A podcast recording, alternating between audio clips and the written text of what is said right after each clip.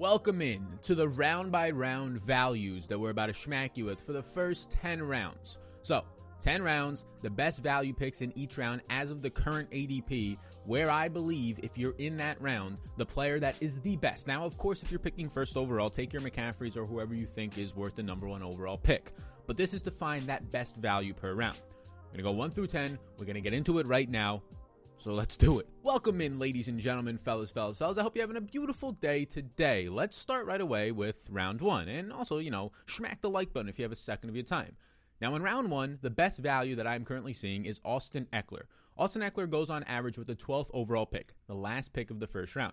I have him ranked as my eighth overall player this year, and let me tell you why. Austin Ekeler lacks any real backfield competition. I mean, there's Joshua Kelly, there's a pick in Larry Rountree, and there's Justin Jackson, and one of those guys is probably getting cut, and none of them have ever shown any ability to really be any sort of threat to Austin Ekeler since Melvin Gordon has gone. He is an elite part of this offense. I mean, look at just last year. Austin Ekeler last year only played 10 games. He was banged up. And in 10 games, he still ranked eighth in running back overall targets with 65. Six and a half targets per game. He had a number two on his team behind Keenan Allen, 17.3% target share at the running back position. That ranked fourth overall. He was efficient as well in the passing game, number five in yards per route run. He had over 93 total yards per game.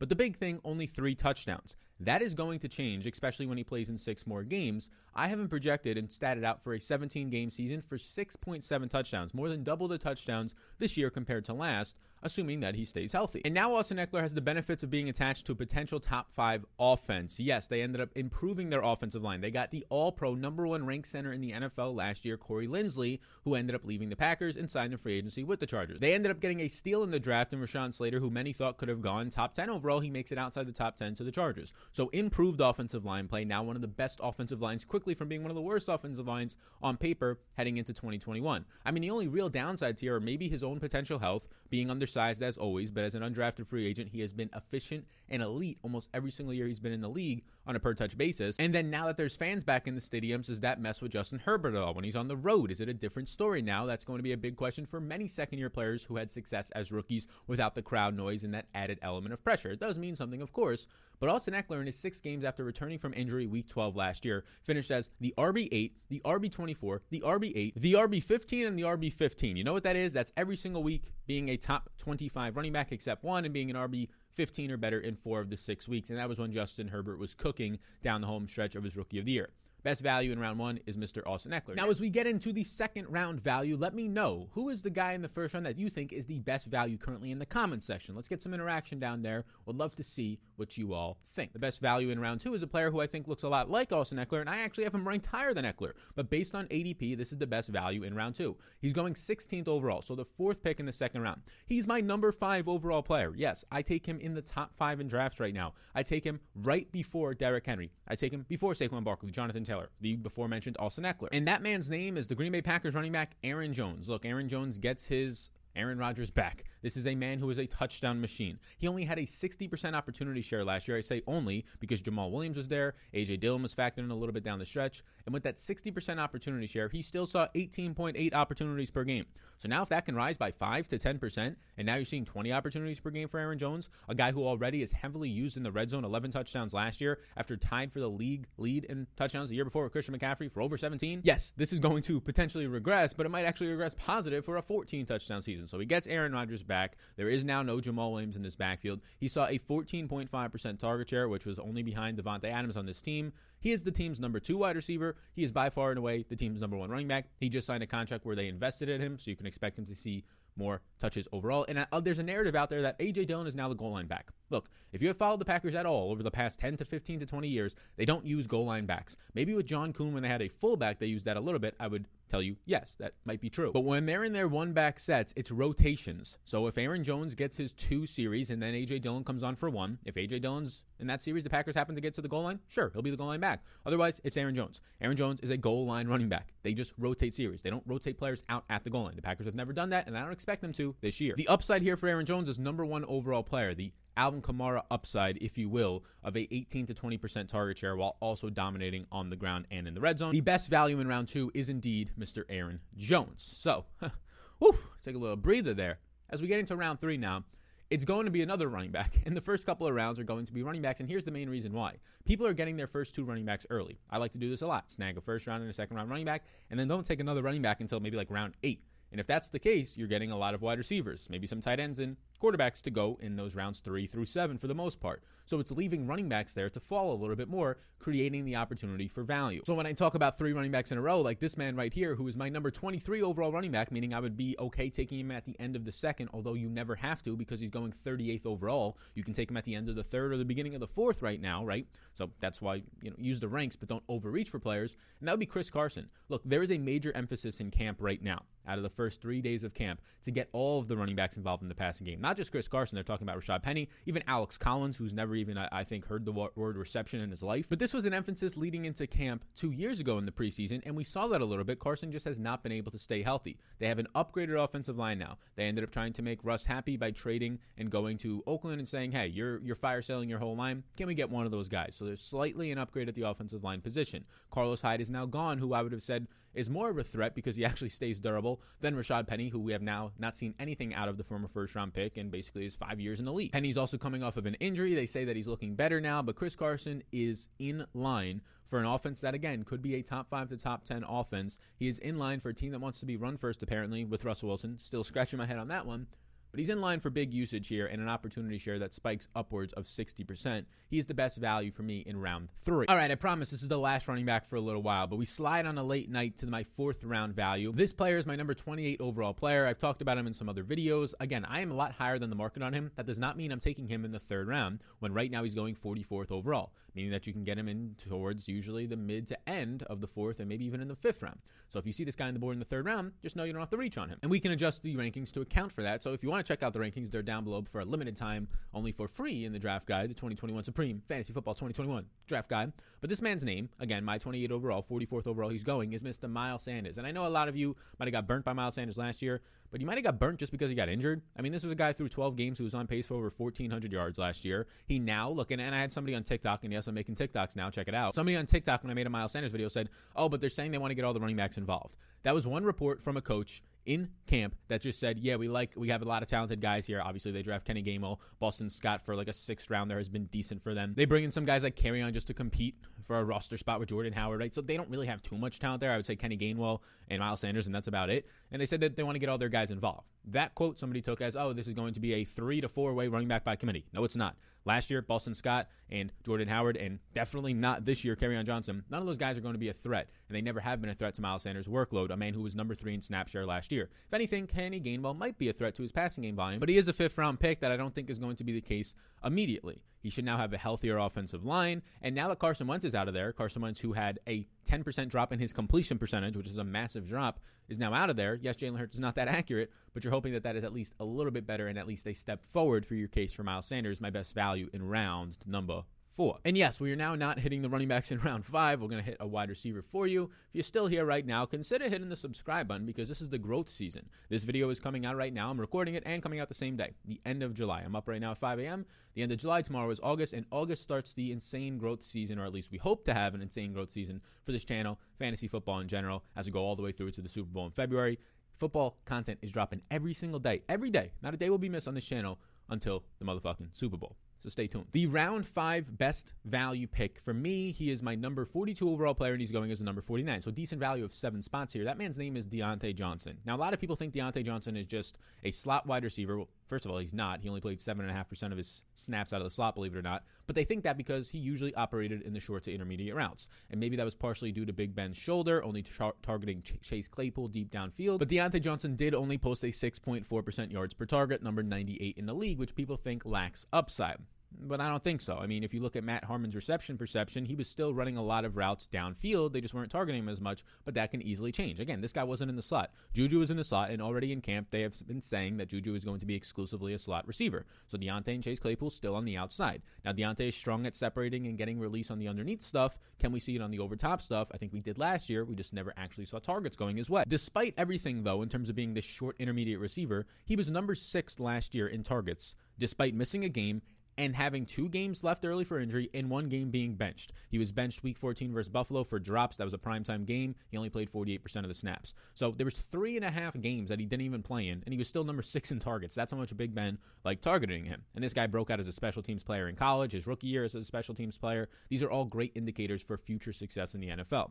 Games where he actually fully played saw his 75 to 80 plus percent snap roll. There's only 12 of those games. In 10 of those games, he had 10 or more targets. So 83.3% of the games, he saw double digit targets. In 58.3 of those games, he was a top 15 receiver. And in 42% of those games, he was a top 10 wide receiver. Lots of upside here. Wheels up for Diontae Johnson, a value right now in the fifth round. Let's stick to another receiver here, and he's not a third year player like Diontae, but he is a second year player, and that is Jerry Jeudy. My number 59 overall player goes off the board as number 68. So nine spot difference here for me. I think that there's nice value here. Again, Matt Harmon's reception perception has him winning in man coverage 75% of the time. And that's with no Courtland Sutton last year. That's with the defense knowing that, okay, we have Tim Patrick, we have KJ Hamler out here. They have no real actual threats. Tim Patrick is surely decent, I agree, and underrated, but no real actual threats outside of Jerry Jeudy, who can beat us deep with speed and route running. And he still won 75% of the time. That was up there with Stefon Diggs and Davante Adams. That is predictive of a breakout season in one to two years, and this would be that timeline. Now, the obvious thing holding him back is potentially Drew Lock, and Drew Lock right now is in camp with Teddy Bridgewater. It's funny every single day who wins the camp, who who goes seven of twelve in camp with a touchdown, and who has an interception between him and Teddy.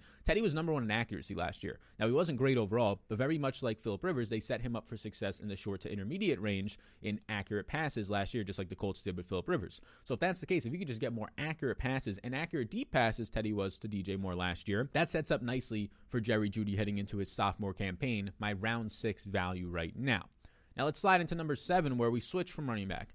We switch from wide receiver. And we head over to quarterback, believe it or not. Round seven right now, you can get Russell Wilson. My number 61 overall player is going as a massive value as number 74 overall. So I'm fine taking him right now at the beginning of, honestly, the sixth round. I don't take him there often, but he falls often to the seventh round. Look, you have two stud wide receivers. The only draft pick that they spent on offense, and D'Wayne Eskridge, they didn't have many draft picks, only three. He's already on the pup list, so that stinks with a toe injury, so it really sucks there. Freddie Swain, a, a, draft pick last year, might fill in for him. They're saying early on. They go and get Gerald Everett. They have the running game where they want to use the running backs more. And oh, yeah, Russ has some mobile upside. But here's the big thing you're getting him in the seventh round for a guy who has an upgraded offensive line and could potentially be the number one overall quarterback in fantasy. How does he get there? He needs to see that mobile rushing upside come back like it did in the first half of last year. If that's the case, you're getting a round four quarterback like a Kyler Murray or a Josh Allen or maybe even a Lamar in the seventh round. And even if it's not the case to a great extent, you're getting a round five quarterback in the seventh round. So Russ, the best value in round seven.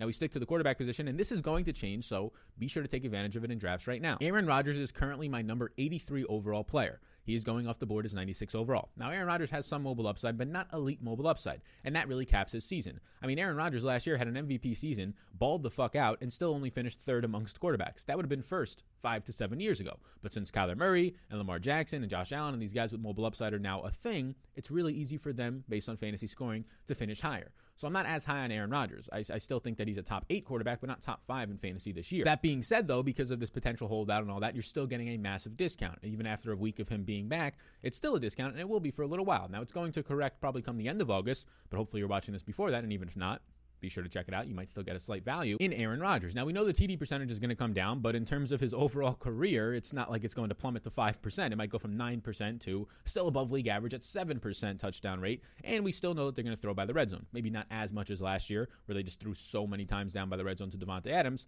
but probably still going to throw a decent amount with Robert Tonyan, Big Bob Tonyan coming back.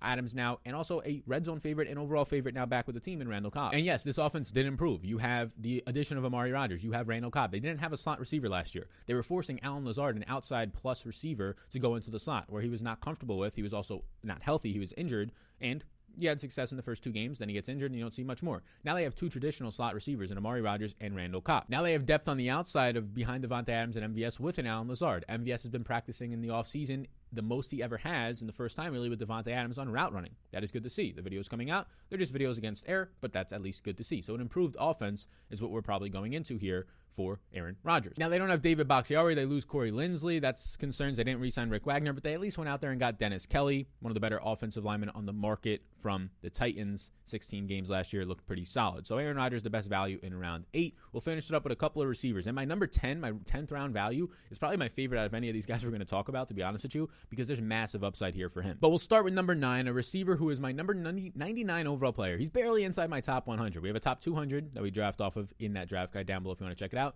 But he's going 107 overall. And this man's name from the New York Jets is Corey Davis. Look, he's the most proven wide receiver on the roster. He finished top five in yards per route run last year. A lot of that is influenced because they use two wide receiver sets often, so it, it, can skew it a little bit there. But now he goes into a team where he's going to have a rookie wide receiver in Elijah Moore. He's going to have another veteran, but in the slot, in Jamison Crowder. A second year player in Denzel Mims, who apparently is running with the third string wide receivers now in camp. When he went to the second string, I was like, no way. Now he's on the third string. I don't know what's going on here. It's very similar to Dante Pettis. If you remember Kyle Shanahan, he has that nice year, and Denzel Mims didn't have a nice year, but his rookie year, and then he comes out and in camp, they're like, ah, he's not even running with the ones. Ah, he's not even running with the twos. Uh, there's there's some talk about him not getting along with the coach, and it's just very interesting with Denzel Mims. But regardless, they have Chris Herndon no longer in the first team reps. So this team right now is basically hoping that a rookie Elijah Moore can ball out a little bit. They're relying on Keelan Cole to be an outside receiver who majority of his time the last two years has been spent in the slot. So if you're talking about only actual traditional outside wide receiver right now for this team, Oh, yeah, that's Corey Davis, who just came off of the best year of his career, and people are still discounting him and not buying into it. You have Zach Wilson, who, say what you want about him at number two overall, he has a big arm, and he's going to take shots downfield. And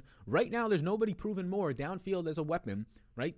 Than actually Corey Davis. There's just nobody else on this roster if Denzel Mims isn't going to be playing all that much. So I think this is a good fit for Zach Wilson. I think it's a good value in round nine. Now, drum roll, please. Like right now this video if you will as we finish it up with round 10 this is my favorite guy because i have him 79th overall and he's going 117th overall almost a 40 spot different over a three round difference here in my rankings versus where consensus is on this guy and it's just because fantasy Twitter is hyping up another guy in his receiving corps. That man's name is Marvin Jones. In round 10, he is by far the best value. He's already having a strong camp connection with Lawrence. Lawrence has already said that he loves throwing him the ball. A big target is what he said. He is the clear number one in camp after the first week, is what they're saying. And again, that can always change. But everybody wants to hype up Laviska Shenault. Laviska Shenault had a fine rookie season at best. I know he has a quarterback upgrade now, but everybody is just assuming that Laviska Shenault is going to become this dominating slot plus Chris Godwin two years ago, but then some because of his mobile upside on end arounds and screenplays and whatever it might be. I think Laviska Shenault, who is a massive athlete in terms of all of his measurables, has a lot of upside to break out in his second year. I also think that an outside receiver in Marvin Jones, who when healthy with the Lions almost every single year, was a top 20 wide receiver, and now he gets a actual quarterback upgrade. If we're talking about Matthew Stafford coming out in the draft, was a high prospect, right? A number one overall prospect. But now you're talking about a player who's coming out in Trevor Lawrence, who's been the best prospect way before Matthew Stafford. So you're getting a potential quarterback upgrade or at least a similar skilled player. Yeah, I like that. I like that for Marvin Jones. And a lot of people, there's a really good chance that he will end up after camp being the number one wide receiver for this team. Even at 30 years old, I get it. DJ Shark has had a lot of trouble separating. That's a concern. Laviska Shenault is inexperienced and people are trying to project in this massive leap, whereas Marvin Jones has done it week in and week out when healthy for the past five to six years. Be a fantasy relevant top 24, can be a wide receiver one or wide receiver two any given week. I like Marvin Jones the most out of this list. Hopefully, he stuck around to get that little nugget. Now, I take Marvin Jones often. I get him in the ninth and tenth round. It's fantastic. Sometimes he just to me in the eleventh round. I have this guy graded out as like a seventh to eighth round pick, the number one wide receiver on a team that's got Trevor Lawrence and an improving offensive line and overall offense. That's exciting. So there you go. Those are the top ten rounds and the best values in each round right now. Now, of course, these will change throughout camp as we get more news. Maybe we'll circle back to this video later on in camp, but for the most part, it should stay relevant over the next month or so, and that's when exactly you'll be using it to draft. So if you've watched this video, if you really enjoyed it, if you want more videos like this, let me know in the comment section what type of videos you would like to see. And also, if you're here right now, please do hit the like and subscribe button if you made it all the way through this video, and check out the Fantasy Football 2021 Supreme Draft Guide. Limited time only for free, a way to get it if you are eligible down below in the description. You all rock, and I'll see your beautiful faces, all you beautiful people out there, in the next video.